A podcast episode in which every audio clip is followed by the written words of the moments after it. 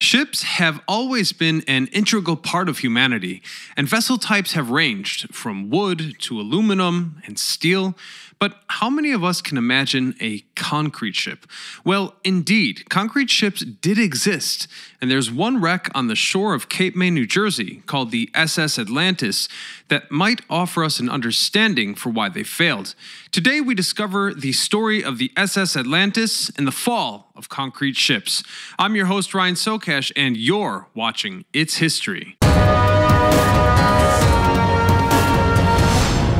First concrete ship was built in France in 1848 by Joseph Louis Lambot, who invented ferro cement, which led to the development of reinforced concrete.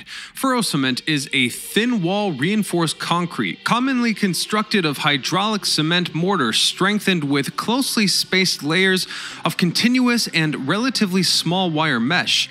This mesh may be made of metallic or other suitable materials. In the early 1840s, Lambot started constructing water tanks using cement mortar and iron reinforcement, most likely in the form of iron rods, chicken wire, and possibly barrel bonds that had become widely available with the arrival of the machine age.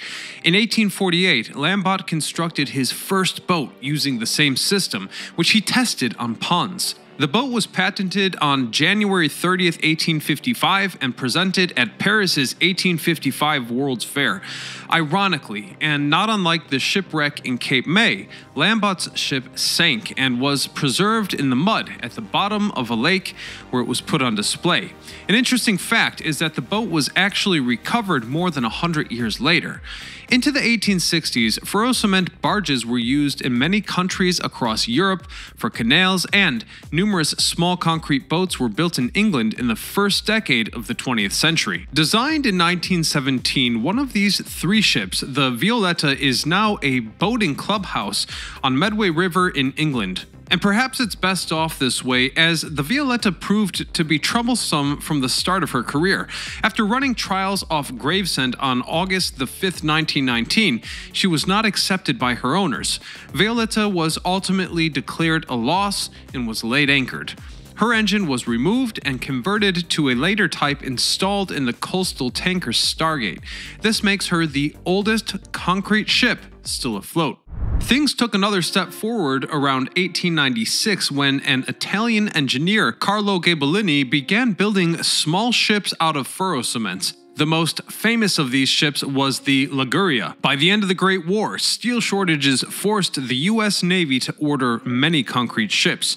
The largest of them was SS Selma. The SS Selma was a 7,500 ton reinforced concrete tanker built in Mobile, Alabama. It was launched on June the 28th, 1919, and had a length of 420 feet, a beam of 54 feet, and a draft with full cargo of 26 feet.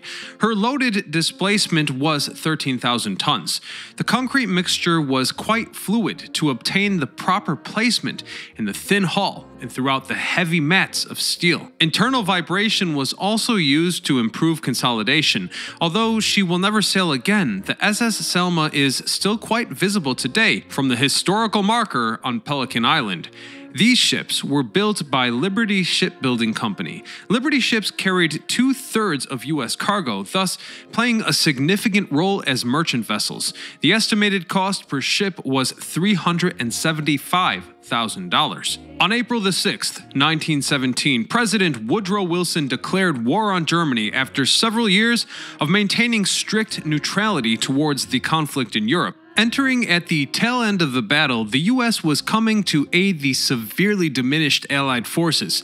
To better transport resources, the US needed more ships, so Wilson declared a mandate to produce new merchant vessels to help the cause, costing about $50 million. But even with the money invested, the scarcity of steel was still an issue, so naval engineers were tasked with finding affordable, plentiful alternatives to metal.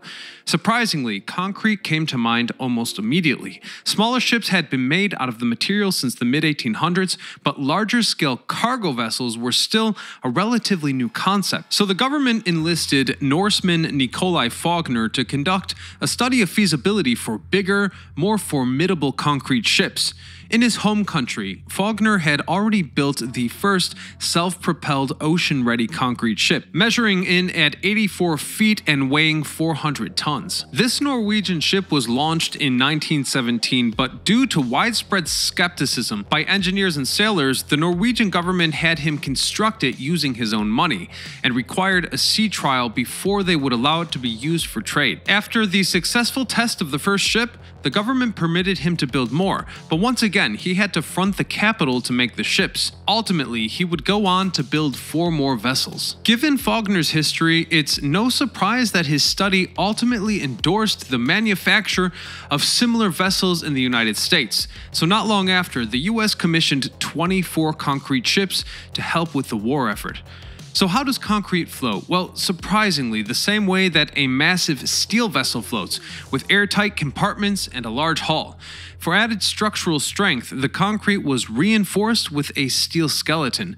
Feasibility studies by marine engineers indicated that a supported concrete ship would be practical if the concrete had a compressive strength of 5,000 psi. And although this technology is impressive, these ships were planned as a convenient solution, but everyone knew that they would only be temporary. In 1918, R.J. Wigg, the head engineer of the concrete ship project, would say, quote, concrete ships will be durable for several years and serviceable throughout the probable duration of the war.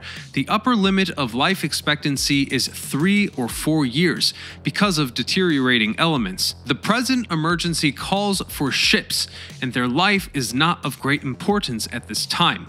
Essentially, they were building themselves a disposable fleet. It was a weird solution, and the world was enamored by these ships. In fact, in June of 1918, EFC draftsman E.J. Tully was arrested for trying to steal a complete set of blueprints for a concrete boat. His accomplice was a German agent who was later discovered to be waiting for the plans in New Orleans. They were unsuccessful, and the American production of concrete ships continued. The need to build ships rapidly increased during World War I, and on April 16, 1917, the U.S. Shipping Board incorporated the Emergency Fleet Corporation to build, own, and operate a merchant fleet for the U.S. government. The Shipping Board, created by the Shipping Act of 1916, was the first body specifically charged with the supervision of the merchant marine. The U.S. Shipping Board controlled the Emergency Fleet Corporation and carried out World War I and post war merchant marine policy, particularly a progressive building policy to set up new yards. The largest of these yards was located on Hog Island near Philadelphia. This brings us to the hero of our video and the first concrete ship built by the emergency fleet, the SS Atlantus. The SS Atlantus was a 260 foot long cargo ship powered by a steam engine. She could sail at speeds up to 10.5 knots or about 12 miles per hour. The steamer was launched on December the 5th, 1918, with the ship's maiden voyage being a short trip to Wilmington on the 26th of May, 1919. After some final touches in Wilmington, where the emergency fleet headquarters was located, the Atlantus sailed to New York. Production pushed ahead, but not fast enough to aid the war effort, as victory was declared on November the 11th, 1918. The war ended before the SS Atlantus was finished, but she still had one full year of active duty. For example, the ship made at least two trips to France to retrieve service members. Therefore, the Atlantus was primarily used to carry soldiers back home from Europe but also shuttled coal up to New England for a time. Naturally, when the war came to a close, the shipbuilding program was abruptly halted, and the experimental ships quickly became a burden. According to some sailors, they moved too slowly, consumed way too much fuel, and weren't well suited for transatlantic trips. Most sailors, suspicious of the technology behind a concrete vessel, referred to them as, quote, floating tombstones. Sources indicate that nationally, only 12 concrete vessels were completed. In 1920, the Atlantus was sent to the ship's boneyard at Pigs Point in Norfolk, Virginia, and salvaged for scrap. The engines were removed, the valuable parts resold, and basically only the ship's outer shell stayed afloat while waiting for the right buyer. This probably leads you to wonder how she ended up wrecked on the shores of New Jersey. In 1926, the Atlantus and her two sister ships were rescued by Colonel Jesse Rosenfeld, a Baltimore entrepreneur.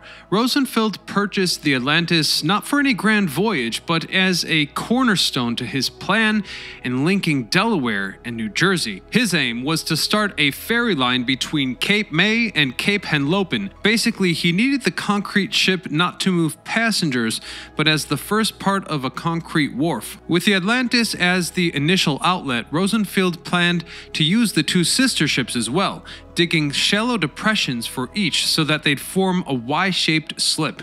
If his plan worked, then ferries could slowly slide between the ships. The Atlantus was towed to Cape May Point, New Jersey, to become a part of the concrete wharf for the ferry service that would run there. In March 1926, the ferry dock was constructed with groundbreaking ceremonies, and the town celebrated this new enterprise. Only three months into operation, and before the project was even fully completed, a nor'eastern tore the ship from its moorings, which resulted in the shipwreck we see today. The boat drifted into the bay, struck a sandbar, and ran aground about 150 feet from shore. Though the ship had no engine, it still had a caretaker aboard to make minor repairs. So, as the vessel moved seaward, the caretaker rushed on deck and began waving a white shirt. Joe Trolley, an employee at a nearby saw plant, saw the distress signal and rowed out to the Atlantus, saving the caretaker and his cat from danger. And hence, this ominous shipwreck has been haunting the shores of New Jersey ever since. Over the ensuing years, several rescue attempts of the SS Atlantus proved unsuccessful. Despite many tries, the vessel couldn't be rescued. The weight of the boat was the reason, so she was finally consigned to the waves as a lost cause, just a stone's throw from the shore of Sunset Beach. And over the years, just as engineers have warned, the ship has become destined to disintegration. Concrete ships were not meant to last long. They were too slow and not cost effective.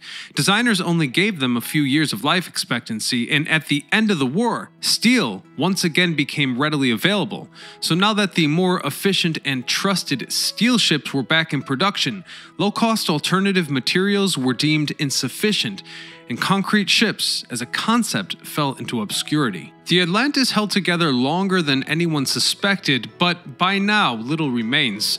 First, its hull started splitting. By the mid 1950s, the entire hull began to come apart, and by 1961, it was fully divided in two.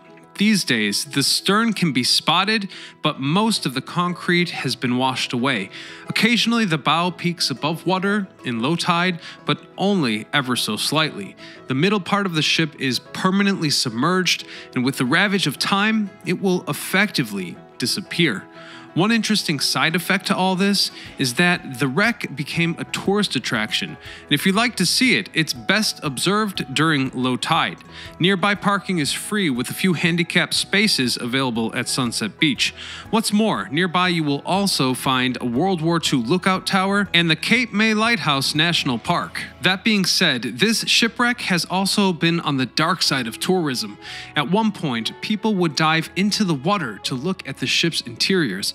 Sadly, this ended tragically when one person drowned, so divers no longer explore the depths of the Atlantus.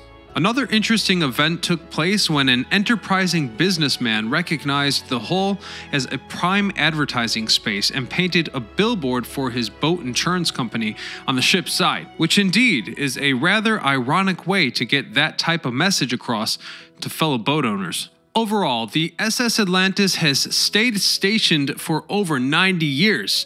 Now, the underwater wreckage is coated in mussel beds, teeming with sea bass, and rumor has it is harboring sand polished Cape May diamonds the size of baseballs. In my opinion, the Atlantus is emblematic of a time when America faced desperation. Let's be honest, building a ship out of concrete sounds so absurd that if not for the imposing shipwreck littered across Sunset Beach, you probably wouldn't even believe it to be true. And with that, I'd like to thank you all for watching, encourage you to check out our New Jersey History playlist, and subscribe to catch new episodes every Thursday and Saturday. Until next time, this is Ryan Sokash signing off.